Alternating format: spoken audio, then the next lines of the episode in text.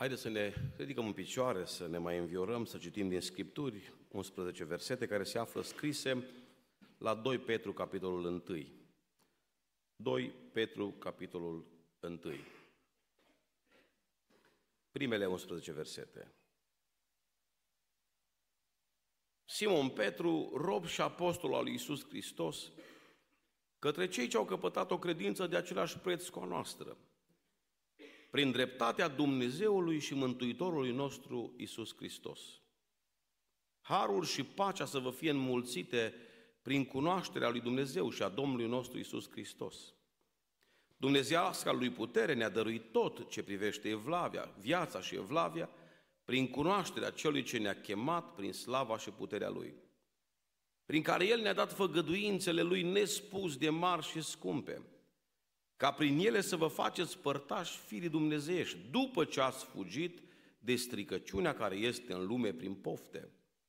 De aceea, dați-vă și voi toate silințele, ca să uniți cu credința voastră fapta, cu fapta cunoștința, cu cunoștința înfrânarea, cu înfrânarea răbdarea, cu răbdarea evlavia, cu evlavia dragostea de frați, cu dragostea de frați, iubirea de oameni.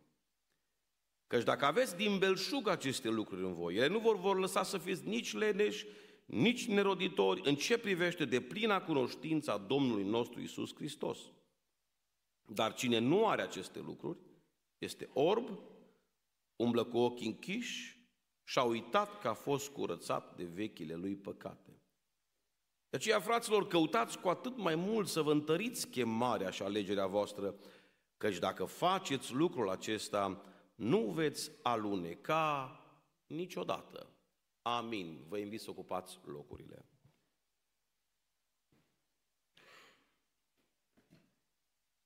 Dragă biserică, iată-ne în prima duminică anului 2024.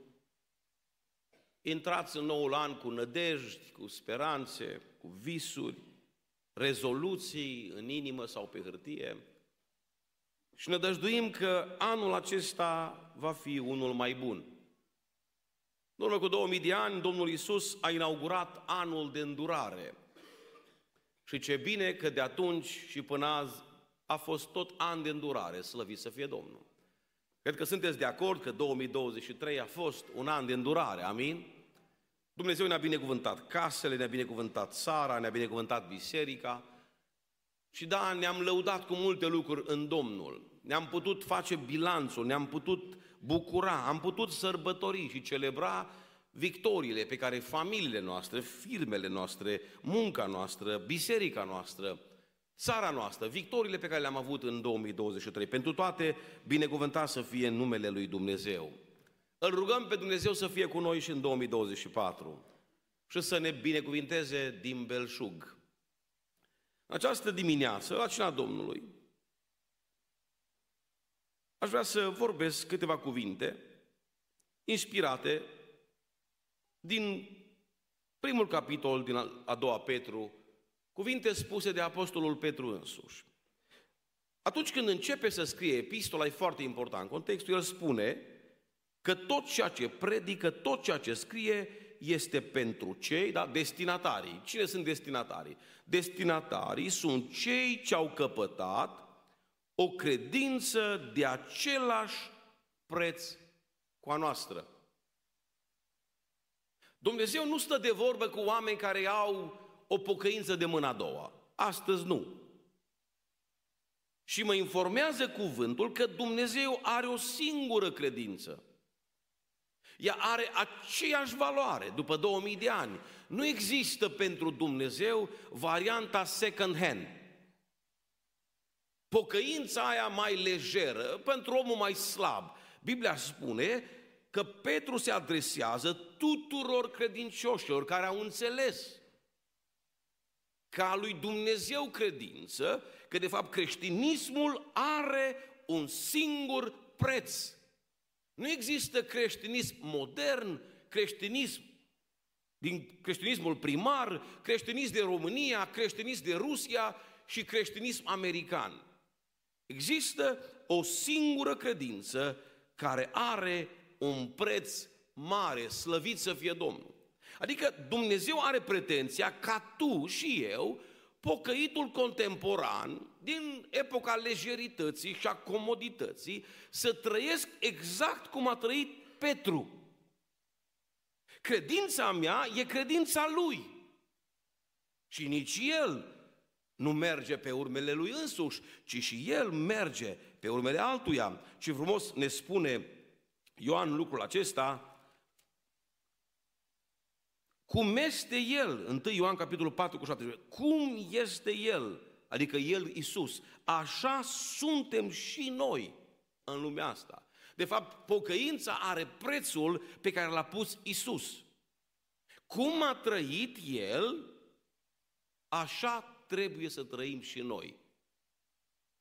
Dumnezeu are mari așteptări de la biserica Lui. Exact cum a trăit Isus. Asta întărește și Iuda și spune el, cunoscutul verset vreau să vă aduc aminte, Preiubiților, pe când căutam cu tot din adinsul să vă scriu despre mântuirea noastră de obște, m-am văzut silit să vă scriu ca să vă îndemn să luptați pentru credința care a fost dată sfinților, odată pentru totdeauna. Există o singură credință și ea are același preț. Dumnezeu are așteptări mari de la noi în 2024. Dumnezeu să ne binecuvinteze. Suntem noi dispuși să trăim viața așa cum vrea Dumnezeu, la superlativ?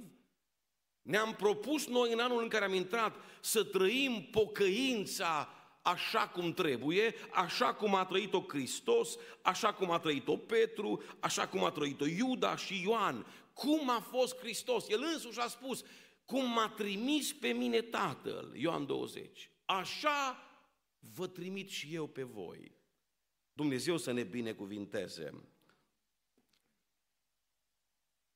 Cuvântul ne spune așa în versetul 11. Care este scopul lui Dumnezeu pentru biserica lui, pentru tine anul acesta? În adevăr, în chipul acesta vi se va da cum? Din belșug intrare în împărăția veșnică a Domnului și Mântuitorului nostru Isus Hristos. Și mai sus se repete cuvântul acesta, dar cine are aceste lucruri, căci dacă aveți din belșug aceste lucruri, care? Înfrânare, cunoștință, dragoste, Adică nu e un Dumnezeu cu țărâita, cu pipeta, e bucuros că n-ai căzut în grelele păcate ale trupului. Nu, Dumnezeu vrea să intri în rai din belșug și să ai roade în pocăință, se repete cuvântul, din belșug. El însuși Hristos spunea în Ioan 10 cu 10, celebrul verset, eu am venit ca oile mele să aibă viață. Dar nu așa galben la față, pricăjiți, leșinat, pocăitul leșinat. Am venit ca oile mele, copiii mei de la Dej, să aibă viață din belșug. Dumnezeu să reverse viața Domnului Isus peste noi din belșug. Așa se numește predica aceasta simplă, biblică, viață duhovnicească din belșug. Eu asta vă doresc, dragi credincioși, la început de an, să vă dea Dumnezeu viață din Domnul Isus, din belșug. Să trăim pocăința la superlativ. Dumnezeu nu este mulțumit când trăim pocăința așa slăbănogiți. Nu este mulțumit Dumnezeu când ne târâm în pocăință. De aia spune cuvântul, vei intra din belșug. Pe cum să intri din belșug în rai? Imaginez că e vorba despre imaginea aceea a alergătorului. Sunt situații când la maratoanele foarte lungi, alergătorii leșină pe drum. Cad, renunță, intră în fail și renunță. Sunt alții care la limită trec linia și după ce trec linia și cad pe burtă ca o plăcintă. Și leșină și resuscitează el alții. E, Dumnezeu nu vrea să intri în rai așa cu țărâita, mă, nu știu, intru, nu intru, la judecată o vedea. Dumnezeu vrea ca tu să trăiești o viață de credință la superlativ, o pocăință sănătoasă, plin de Duh, plin de cuvânt și când intri în rai, să intri triumfal, să intri din belșug. Eu știu că de obicei la cina Domnului și la început de an folosim această retorică a smerenie, are logica ei, are uh, rădăcinile ei scripturale, suntem slabi, avem nevoie de Dumnezeu, Doamne mai primește-ne odată, însă la o adică avem texte care ne spun că Dumnezeu vrea să trăim pocăința sănătos. Domnul să ne binecuvinteze. Să intrăm din belșug, când vom trece linia de sosire, să fim plini de viață. Nu e așa că atunci când avem copii ne place să fie sănătoși, dinamici, roșcovani, grăsunei, da? Adică e leșinat, galben, nu mănâncă, tot îi dai vitamine. Nu-ți place ca tată. Credeți că lui Dumnezeu îi place să aibă copii de ăștia slăbănogi spiritual? Nu! Dumnezeu vrea să fim plini de viața lui Dumnezeu în noi și să trăim o pocăință autentică. Se poate, oameni buni. Dumnezeu să ne binecuvinteze. Dar care e alternativa? Dacă nu avem aceste lucruri din belșug, dacă nu ne întărim chemarea, dacă nu căutăm să alergăm cu stăruință, ce se întâmplă? Păi zice cuvântul aici, a doua variantă, al doilea fel de a trăi pocăința.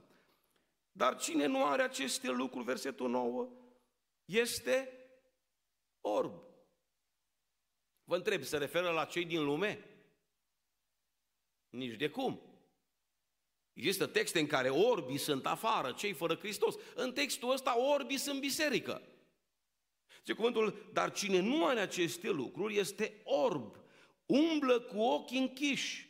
Și de aia cred eu că e vorba despre biserică. Și a uitat că a fost curățit de vechile lui păcate. Ce, putem avea pocăiți orbi? Da, se pare că da. Ori becăiesc. Trăiesc pocăință așa, ori becăind la propriu, târându-se, au uitat că au fost iertați de vechile lor păcate. Spune cuvântul aici, dacă faceți lucrul acesta, versetul 10, partea a doua, nu veți aluneca niciodată. Frații mei, se poate să trăim cu Dumnezeu fără să tot facem alunecări. Frate, am alunecat. Păi iarăși, Frate, a, iarăși, o slăbiciune, m-a prins vrăjmașul, diavolul ăsta, vicleanul, și tot mereu ne scutim, ne, ne scuzăm că diavolul, cam că... Frații mei, Dumnezeu ne zice în această dimineață că noi putem să trăim fără să alunecăm. O, Doamne, învață-ne umblarea cu Tine, în felul ăsta. Să fim plini de viață, să ajutăm noi pe alții, nu să tot fim noi ajutați. De ce spun lucrurile acestea? Pentru că mi se pare că se naște printre noi, în biserica contemporană, ideea aceasta a pocăitului la relantiu. Ome, lasă-mă cu astea, nu toți trebuie să fie proroși, domne. Nu toți trebuie să fie botezați cu Duhul Sfânt. Nu toți trebuie să fie pe la învoane, să se înghesuie. Eu spun că e de ăsta simplu. Ce înseamnă simplu? Da? Pocăința aia mai moale, pocăința lejeră, în, în viacul acesta al comodității, ne teologizăm eșecul și comoditatea, neputința, nerugăciunea, nepostul. Și spune, frate, eu spun că de ăsta așa mai... Mi îmi spunea chiar o rudenia, ce crezi că toți sunt ca tine, să le placă la amvon? Așa, dintr-o frustrare. Și m-am gândit, dar ce, eu sunt aici că îmi place? Am predicat în fiecare seară, săptămâna să sunt bolnav. Mi-ar fi plăcut să stau jos. Chiar credeți-mă că nu predic pentru că astăzi îmi place să fiu în față. Am zicea tot ăsta, neamul meu, mai slobul la gură, auzi, nu tăstă să fie acolo. Zicea el, eu dacă ajung în rai și să închide ușa după mine, eu sunt mulțumit. Asta e ideologia specifică pocăitului lejer. Auzi, dacă eu ajung în rai și să închide ușa, zicea el, acolo lângă mătură, dacă pe mine mă lasă Domnul cu scaunul lângă mătură, primul după ușă, eu sunt mulțumit. Nu trebuie să mă bat. Ce misiune, ce stăruințe, ce marța și joia. Ă, că unii vin doar duminica. Pocăitul are la întâi. Auzi, dacă intru în rai, nu prea curvezi, nu fur, cred că e bine. Dar s-ar putea să aluneci. Biblia spune, asigură-te că mergi mai încolo puțin Caută să ai din belșug fapte, caută să-ți întărești chemarea, ca nu cumva să ți se pară că intri și hopa că lângă mătul e altul și ai ieșit afară. I-am spus și la neamul ăsta meu că lângă mătul în rai e bătălie ca la medicină, toți vor acolo. O mie pe un loc. Doamne, dacă intru în rai, e destul. Astăzi Domnul spune, du-te mai în față, stăruiește, caută să trăiești pocăința din belșug, nu te mulțumi cu puțin în viața de credință. Dumnezeu are așteptări mari de la tine și de la mine.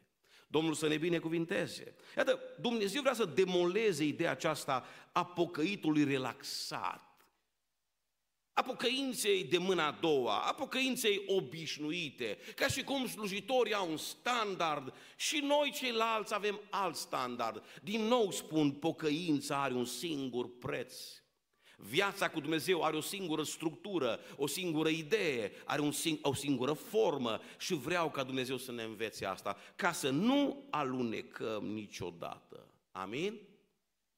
Înțeleg că unii oameni conduc riscant și eu uneori mai risc la volan. Dar unii dintre noi, mi se pare mie, că riscăm veșnicia. E una să riști la volan, da? Ai murit, te-ai dus, ai pierdut viața biologică, dar să riști veșnicia? Mizând că se poate și cu alunecări, mizând că se poate și așa, orb, bâșbâind pe cale. Dumnezeu să ne binecuvinteze. Mă întreb, oare Dumnezeu este mulțumit când printre noi sunt oameni care tot alunecă? De ce să vii în fiecare duminică să te resusciteze Dumnezeu?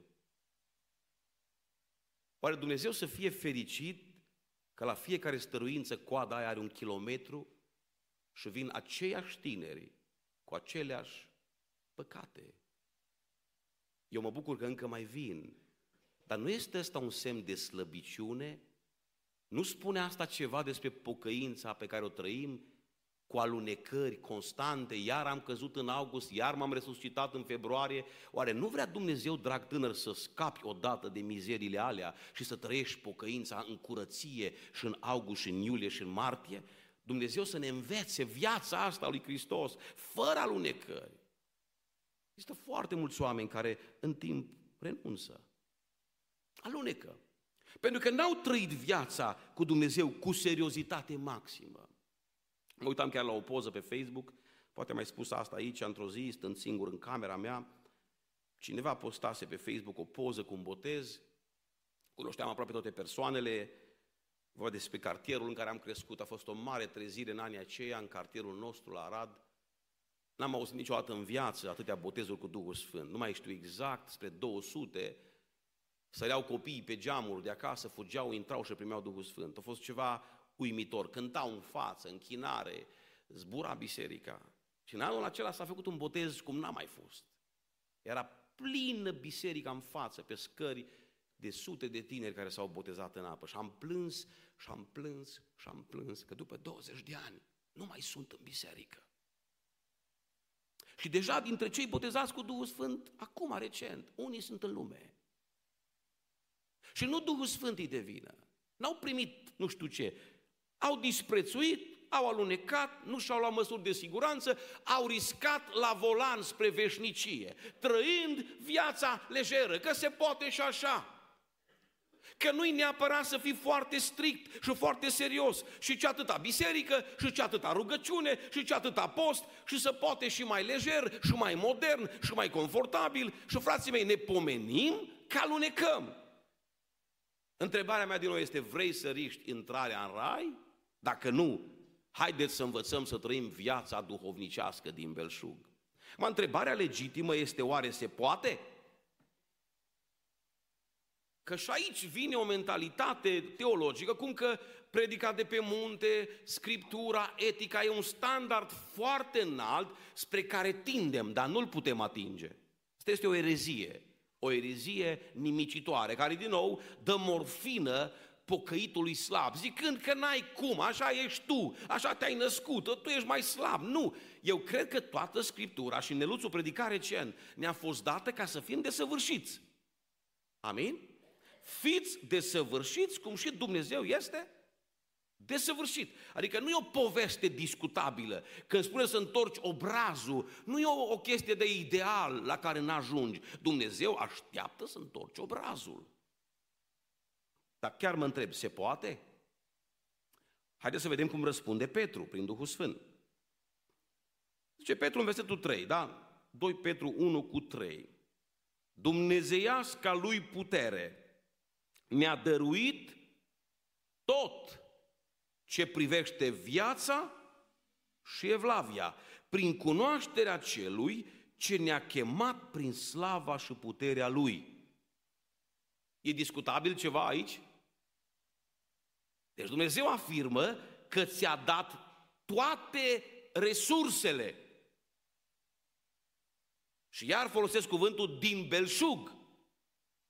Ți-a dat toate resursele în Hristos ca să poți să trăiești viața în evlavie. Deci Evlavia nu e o teorie, frații mei. Evlavia este cerința lui Dumnezeu și Dumnezeu spune, stai puțin, ți-am dat toate șansele. În altă parte întărește, legat de cuvântul din Belșug, în Coloseni 2, cu 9 și 10, Coloseni 2, 9, se repetă ideea asta, căci în El locuiește, trupește toată plinătatea Dumnezeirii. Deci Hristos e plin de Dumnezeu. Și mai jos, voi aveți totul cum? De plin în El, care este capul oricărei domniri și stăpâniri. Binecuvântat să fie acest nume. Dumnezeu e de plin în El și în El noi avem totul de plin. Nu-i discutabilă pocăința. Se poate trăi fără patimi, se poate trăi fără mânie, se poate trăi fără ceartă în familie, se poate trăi fără crize de nervi și fără tot felul de alt fel de alunecări și bârfă și mai știu eu ce. Dumnezeu ne-a zis, v-am dat în Hristos tot ce aveți nevoie. Îi mulțumim Domnului pentru Hristos. Îi mulțumim Lui Dumnezeu pentru jertfa Lui Iisus, celebrăm jertfa Lui, pentru că în El avem totul de plin. În Hristos avem toate resursele necesare pentru a trăi viața la superlativ. Cu Dumnezeu se poate. Am fost răstignit când acorul și trăiesc dar nu mai trăiesc eu, Hristos trăiește în mine. La nașterea din nou se coboară Dumnezeirea în noi, ni se schimbă natura, natura noastră omenească care conduce, e pe tronul inimii, este dată la o parte, chiar dacă rămânem cu natura aceasta biologică, dar în inima noastră vine Duhul Sfânt, vine Hristos și El trăiește în noi, El rodește în noi. Când te pocăiești, când te convertești, intră Duhul Sfânt și trăiește El pocăința în tine. Deci se poate. Domnul să ne binecuvinteze. Avem atâtea resurse. Tot ce ne trebuie. Haideți să ne imaginăm acum, surorile sunt aici, că am avea de gătit ceva. Și ne-ar spune cineva, ia-ți toate ingredientele care le dorește inima ta. Totul de plin. Nu te costă nimic. Du-te unde vrei tu, la care raion vrei și cumpără tot ce-ți place. Și fă o mâncare bună. Nu e așa că iese mâncarea? Ce frumos, nu să ai toate resursele. Ce greu e fără resurse. Eu zic că adevăratele bucătărese au fost mamele noastre în comunism care din nimic făceau ceva. Astăzi e ușor să fii bucătăreasă. Cu rețete, cu YouTube, îți arată și cum să prăjești usturoiul, mai treci pe la sora Jamila, te mai ajută și ea, mai pe nu știu unde, mai sunt și altele. Avem cumin, avem de toate, și indiene până și în dej, găsim tot ce vrem, toate spice-urile, toate ingredientele posibile, le ai la dispoziție. Păi ușor să faci mâncare. Când eram copii, mi amintesc că mama făcea supă de chimen, nu știu dacă aici la des să mănâncă, tata mă gândesc, cum putea fi aia supă de chimen? Băga chimen, apă, ou, smântână și ieșea ceva. Lung și lat și te păcălea două ceasuri. E, atunci era bucătăria grea. Acum când ai de toate, nu e greu. Și poți fi o bucătăreasă excelentă la câte condiții, câte cuptoare, câte, mai termomixul, nu? Atâtea alte chestiuni care te pot ajuta să faci o mâncare bună. Și vine Hristos și spune, aveți toate resursele în El. Tot. Mă uitam la resurse, apropo de asta, la cuvântul belșug, cuvântul de plin, mergem topic acum. Cuvântul ne spune în Tit, de exemplu, ca să vedeți cât de bun e Dumnezeu, Tit 3 cu 5. El ne-a mântuit nu pentru faptele făcute de noi în neprihănire, ci pentru îndurarea Lui, prin spălarea nașterii din nou și prin înnoirea făcută de Duhul Sfânt, virgulă, pe care l-a vărsat cum? Din belșug peste noi. Adică Dumnezeu când îți dă Duhul Sfânt, îți dă cu pipeta. Nu-ți dă Duhul Sfânt că să nu cază în prima groapă. Dumnezeu în bunătatea Lui, când ne-a dat Duhul, ni l-a dat din belșug. Slăvit să fie Domnul, ca să trăim din belșug. Când Duhul Sfânt e din belșug și faptele pot fi din belșug. De ce? Că avem resurse. În altă parte, cuvântul ne spune, cuvântul lui Dumnezeu să locuiască, cum? Coloseni 3 cu 16, ce ăștia la anunț, cuvântul lui Dumnezeu să locuiască din belșug în noi. Efeseni 1 cu 8, se pare că sunt multe, multe ingrediente. Efeseni 1 cu 8, 1 cu 7 să începem. În el avem răscumpărarea, prin sângele lui iertarea păcatelor, după bogățiile harului său. Iată că și harul e bogat, virgulă, pe care l-a răspândit din belșug printre noi, prin orice fel de înțelepciune și de pricepere. Păi frații mei, ce ne mai lipsește? Duhul din belșug, cuvântul din belșug. Și iată, harul care e bogat l-a răspândit din belșug. Dumnezeu este, dacă vreți, patronul care investește generos. El nu se uită la costuri. Har din belșug, cuvânt din belșug, Duh Sfânt din belșug. În 2 Corinteni 1 cu 5 avem mângâiere din belșug. În 1 Corinteni, dacă vreți, 14 avem daruri din belșug. Dumnezeu vrea ca biserica să aibă daruri din belșug. Spune cuvântul în 1 Corinteni 12, 14 cu 12, de a tot așa și voi, fiindcă râvniți după darul duhovnicesc, să căutați să le aveți din belșug. Păi dacă n-ar fi planul Domnului ăsta, ne-ar spune El să căutăm darurile din belșug, dacă El e supărat, e mofturos, e mai capricios și nu le dă, n-ar fi ele din belșug? Ba da, dar voia lui Dumnezeu este ca noi să avem darurile Duhului Sfânt din belșug. Foarte mult aici noi uh, facem filozofie și spunem, domne, darurile le dă Dumnezeu la cine vrea. Dar aceeași Biblie spune că trebuie să căutăm noi să le avem din belșug, pentru că Dumnezeu vrea să le dea din belșug. Întotdeauna generația noastră, mai nou, tinde să accenteze în Scripturi mai mult versetele care subliniază suveranitatea, puterea și acțiunile lui Dumnezeu. El mântuiește, El... Numai că astăzi Biblia contrabalansează și ne spune ce avem de făcut noi. Mântuire fără noi nu se poate. Acea filozofie ieftină că te duce Dumnezeu uh, în rai cu forța, că n-ai cum să cazi, că Duhul Sfânt din tine și de ea El, fără voința ta, fără strădanie, fără silințe, cum spune Petru. Asta este o filozofie moartă, care nu are niciun rod. Dumnezeu o zis că El dă darul cui voiește, dar tot Biblia spune că El voiește. Și tot Biblia spune căutați să le aveți din Belșug, Dumnezeu mă responsabilizează pe mine. Faptul că am sau nu am un dar duhovnicesc nu ține doar de Dumnezeu. A, Dumnezeu nu m-a selectat, am scăpat la selecție, nu mă vede vrednic, ca atare nu mi-a dat. Nu. Eu cred că din ce spune Scriptura, cei mai mulți oameni nu slujesc cu darul duhovnicești pentru că nu vor. Pentru că nu le caută. Pentru că Scriptura mă responsabilizează să caut că Dumnezeu este generos, binecuvântat să fie El. Dragii mei, în concluzie, noi slujim un Dumnezeu foarte bogat, binecuvântat să-i fie numele în veci. El este foarte generos. El este foarte darnic. Nu există să nu vrea Dumnezeu să-ți dea resurse. Dumnezeu îți dă toate resursele. Mai spun la stăruință un lucru, deseori în toate textele pe care le-am citit în Biblie, n-am găsit nicăieri că Dumnezeu n-a botezat pe cineva. Asta s-a mai spus aici la stăruință. În toate textele din fapte, toți câți au stăruit, toți au primit Duhul Sfânt. Nu știu cât au fost de pocăiți și de maturi ăia din casa lui Corneliu, dar au primit toți. Noi prea ne învinovățim. A, eu nu-s vrednic, eu nu daruri, nu Duhul Sfânt, nu slujire. Dar, dragii mei, Dumnezeu cred că vrea să îndrăznim mai mult, pentru că din Scripturi eu înțeleg că Dumnezeu dă Duhul Sfânt la toți copiii Lui. Asta este resursa care se împarte cel mai democratic. Dar de predicare nu toți, dar de cântare nu toți. Când e vorba de botezul cu Duhul Sfânt, o spus-o clar la Rusalii. Dumnezeu prin gura lui Petru toți, oricât de mare număr, de-a lungul secolelor, de-a lungul anilor, oricâți oameni se vor pocăi, este Duh Sfânt pentru toți. Doamne, umpleți biserica din belșug cu Duhul Tău cel Sfânt.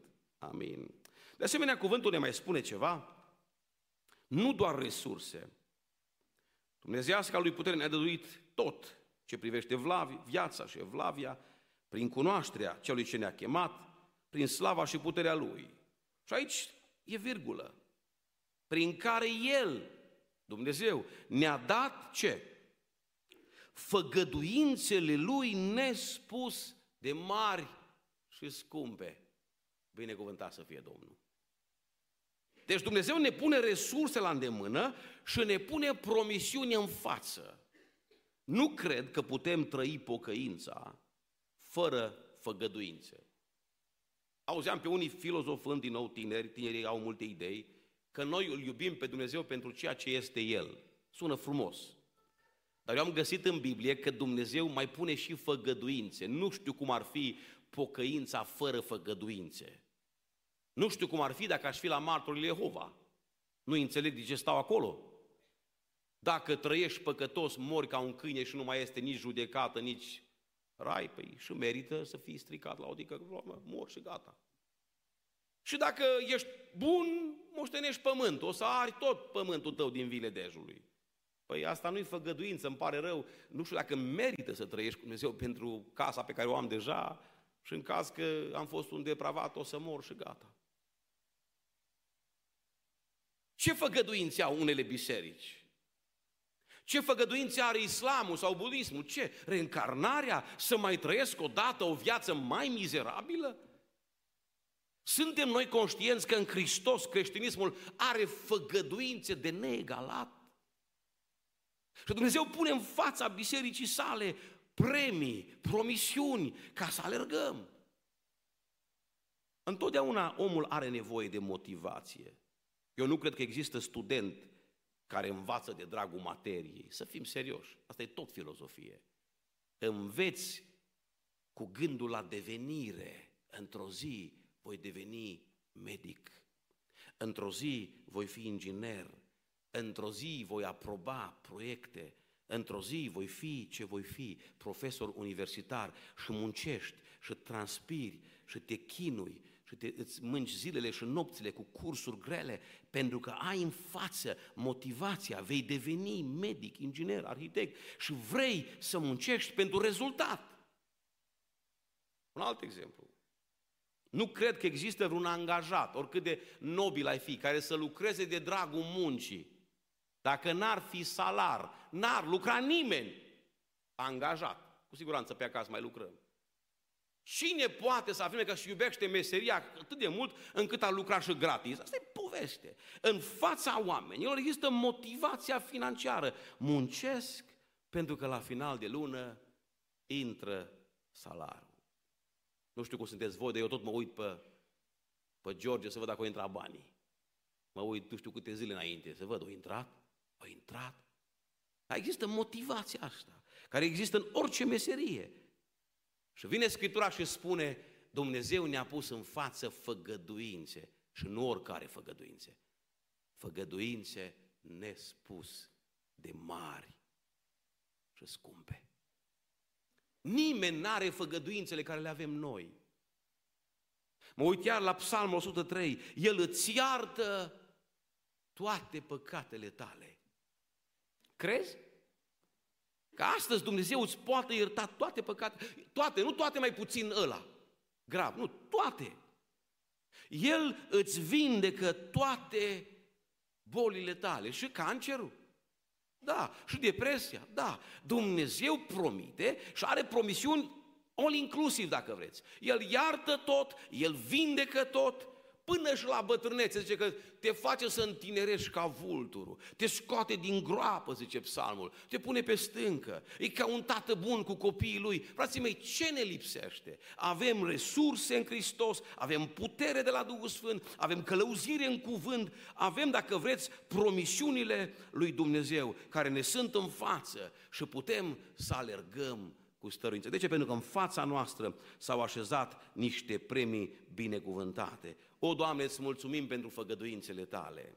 Și încă ceva, pentru noi creștinii, noi avem făgăduințe care trec dincolo de mormânt. Spun asta deseori la evangelizări. Fratele Pavel ne spune în 1 Corinteni, capitolul 15, dacă doar pentru viața asta, și aici iar mă gândesc la martori, că am trăit într-un sat cu 3000 de martori Jehova și aveau vreo 9 sau 10 săli. Am avut dezbatere cu ei, mă gândeam, dacă doar pentru viața asta ți-ai pus nădejdea în Dumnezeu, ești cel mai, cum zice Biblia, nenorocit. Noi nu ne-am pus încrederea în El pentru făgăduințele vieții de aici, ci Biserica Domnului îți amintesc cu bucurie că înaintea ta stau făgăduințe care transcend moartea. Ioan spune cu credință, într-o zi vom fi ca El. Care zeu, care om, care Dumnezeu din viacul acesta îți promite că vei fi ca El. Nu știm, zice Ioan, ce va fi, nu ni s-a arătat, 1 Ioan capitolul 3, dar știm ceva. Aici e făgăduința, aici e credința. Într-o zi, chiar dacă astăzi sunt într-un trup imperfect, poate într-un scaun cu rotile, poate că am boli multe, într-o zi voi fi ca El. Scăpa de riduri, scăpa de cancer, scăpa de boală, scăpa de neputințe, voi fi într-un trup perfect, în prezența unui Dumnezeu perfect. Și mă voi bucura nu pentru 10 ani, nu pentru 100, ci pentru veșnicie. Promisiunile creștine includ veșnicia care nu se poate măsura, slăvit să fie Domnul. Nu e așa că prindem curaj la început de an, nu e așa că alergăm cu altfel de atitudine atunci când știm că în față ne stau premii speciale.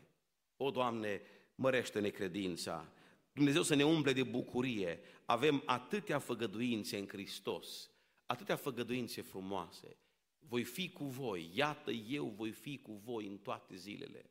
Sunt zile grele, sunt zile în care suntem mai slabi, dar Iisus nu a zis că o să fie cu noi în zilele de post, că o să fie cu noi în toate zilele. Și în alea în care suntem mai slabi, El a promis și se ține de cuvânt, binecuvântat să fie Domnul. Și în 2024, în fiecare zi, Dumnezeu va fi cu noi. Închei gândul acesta cu un verset care îmi place foarte mult din 2 Corinteni, capitolul 7, primul verset, 2 Corinteni 7 cu 1. Ca o concluzie a celor spuse, legat de făgăduințe, de promisiunile Domnului. Deci, din nou ca o concluzie, deci, fiindcă avem astfel de făgăduințe, prea iubiților, să ne curățăm de orice întinăciune a cărnii și a Duhului și să ne ducem sfințirea până la capăt, în frică de Dumnezeu. Amin. Fiindcă avem făgăduințe, putem să ne ducem sfințirea până la capăt.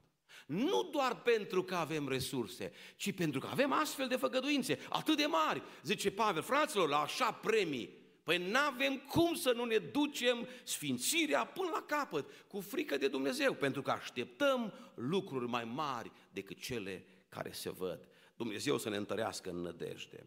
Să, dragii mei, vine și cerința lui Dumnezeu. N-ai cum să trăiești o viață duhovnicească din belșug dacă nu faci și tu ceva. O predică în care e doar teologie, ce ne dă Hristos, ce făgăduințe are Hristos și nu avem nicio cerință, este o predică fără aplicație practică. Zice fratele nostru Petru, de aceea. Păi de ce? Acest de aceea, din versetul 5, se leagă de 3 și 4 despre care am predicat până acum. Pentru că avem în el totul de plin în ce privește viața și evlavia și pentru că avem făgăduințe, următorul verset 5 spune, de aceea dați-vă și voi toate silințele. În felul acesta, zice cuvântul, nu veți aluneca niciodată. Deci, dragi tineri care alunecați înspre calvinism, uite că Biblia cere ceva. Nu te poate mântui Dumnezeu că așa vrea El. Ai de făcut ceva, să-ți dai toate silințele. Noi știm cine este Dumnezeu, știm ce e Harul, dar nu vedem în aceeași Biblie și cerințele Harului? Nu știți că Harul vă învață, zice acolo cuvântul Domnului în Tit? Harul te și învață, s-o rup cu păgânătatea. Avem un Dumnezeu care spune, dați-vă și voi toate silințele, ca să uniți. Parcă îmi imaginez o femeie care împletește aici. Ca să împletești. Câtă răbdare trebuie să împletești, să torci. Să împletești credința, fapta, cunoștința, înfrânarea, răbdare, evlavie, dragoste de frați, iubire de oameni. Avem de lucru oameni buni. Nu e ca și cum ne-a mântuit Hristos, stăm în adunare și El ne duce în rai, cu sila sau de bunăvoie. Dumnezeu are o poruncă la început de an. Dragi credincioși, dați-vă toate silințele. În felul ăsta nu veți aluneca nici odată. Puneți mâna la treabă. Faceți ce spune Biblia aici. Cum spunea Hristos acelui om învățător al legii care a întrebat, Doamne, cine este aproapele meu? Și a spus, du-te și fă. La fel. Du-te și fă și tu la fel. Și continuă cuvântul aici, foarte frumos, în același pasaj, cu celelalte versete, 8 și 10, căci dacă aveți din belșug aceste lucruri, Adică Dumnezeu ne arată resurse din belșug, făgăduințe din belșug, dar are pretenția ca să rodești din belșug. Eu am spus-o deseori că Dumnezeu nu este un naiv să investească mult și să aștepte puțin că e bun. Eu sunt convins că la judecată, cu cât ți-o dat Dumnezeu mai mult, cu atât te va judeca mai aspru. De aia eu cred că judecata de apoi începe cu penticostalii. Cred exact invers de cum zic unii, că noi om scăpa. Nu om scăpa, om fi primii. Că am primit, ne lăudăm noi mai mult. Dați-vă și voi toate selințele, să aveți din belșug lucrurile astea și atunci nu vă vor lăsa să fiți leneși și neroditori. Deci Dumnezeu nu vrea să fii leneș și neroditor. Mai înțeleg ceva de aici, că maturitatea, perseverența se măsoară în slujire. Creștin matur, creștin care își dă silințele, care are din belșug fapte, e cel care rodește și nu e leneș. Dragi credincioși care nu prea vă implicați, nu mă refer doar la ce se vede, dar sunt atâția creștini moderni la relantii și semnul e că nu slujesc. Biblia spune că atunci când ai parte de Dumnezeu, când rodești din belșug, nu ești leneș. Cine e leneș nu trăiește pocăința aia din belșug. De aceea, uite un semn. Uite un semn care te poate ajuta să te verifici. Ești un credincios din ăsta cu pocăința la relantii, cu pocăința lejeră. Semnul e că nu te implici în împărăția lui Dumnezeu. Și Biblia spune, dacă ai din belșug resurse, Duh Sfânt, nu o să te lase să fii leneș. Din potrivă, vei fi roditor și harnic pentru Dumnezeu. Dumnezeu să ne binecuvinteze. Nu fi leneș și neroditor. De aceea spune cu fraților, căutați cu atât mai mult, versetul 10, să vă întăriți chemarea și alegerea. Pe cum să mă întări? Că Dumnezeu m-a chemat. Și totuși aceeași Biblie spune, întărește chemarea. Da? Pentru ăștia îmbătați cu calvinismul, că astăzi aici bate Biblia. Întărește-ți chemarea. Da, te-o chema Hristos, dar tu trebuie să întărești chemarea. Și mai zice ceva, și? Păi este și o alegere, oricât ai vrea să o filozofezi. Întărește-ți chemarea pe care ai primit-o și întărește-ți alegerea. Haideți, dragii mei, să facem așa cum ne învață Dumnezeu. Vom merge la cina Domnului, dar să mergem cu hotărâri noi. El ne dă tot, în El avem făgăduințe, deci pocăința se poate trăi din belșug. Viața duhovnicească se poate trăi la maxim. Putem intra în rai, din belșug, fără ezitări, fără nesiguranță în clipa morții, cu siguranța că vei merge la el. Poți să închizi ochii pe acest pământ, dar ca să ajungi acolo, dă-ți toate silințele, perseverează. Pavel folosește imaginea sportivilor când vorbește despre perseverență. Eu alerg, Uitați-vă la cei care aleargă la jocurile de 8, se spune el, ei aleargă toți, dar numai cei care aleargă până la capăt, după rânduială, primesc premiu. Eu alerg, spune Pavel, dar nu ca și cum n-aș ști încotro. Mă port aspru cu trupul meu. N-ați vrea să luăm hotărâri să ne purtăm mai aspru cu trupul? Ce înseamnă să-mi dau toate silințele? Oare nu cumva să mă rog mai mult? N-ar trebui să mă silesc ca în 2024 să mă rog mai mult? Oare am dat silințele nu înseamnă să citesc Biblia mai mult? Ce ar fi să ne hotărâm să postim mai mult? Mă port aspru cu trupul meu, îl țin în stăpânire, ca nu cumva după ce am predicat altora, eu însumi să alunec, zice Pavel, să fiu lepădat. Iată cum sfinții și-au luat măsuri de precauție, au alergat, au alergat cu stăruință, spune Evrei, capitolul 12. Dumnezeu pe toți să ne binecuvinteze. În anul acesta putem să trăim viața duhovnicească din belșug. Amin. Haideți să ne ridicăm în picioare și vom trece la cina Domnului cu toată biserica. Diferența se face între cei care se împărtășesc și cei care nu se împărtășesc prin faptul că cei care nu se împărtășesc, după ce ne rugăm pentru darurile binecuvântate, se vor așeza jos. În timpul împărtășirii, cei care nu se împărtășesc vor sta jos. Ceilalți rămân în picioare. Dacă cineva vrea să se împărtășească, poate să o facă dacă este botezat la vârsta maturității, nu se împărtășesc cei care nu sunt botezați la vârsta maturității, nu se împărtășesc cei care îs osândiți de propriul cuget și n-au rezolvat problemele și nu se pot împărtăși cei care în mod expre au fost opriți de biserică. În rest, noi ceilalți, sfințiți de Hristos, primiți de Domnul, ne vom împărtăși și ne vom apropia de Domnul ca de obicei. Dumnezeu să ne primească cu dragoste.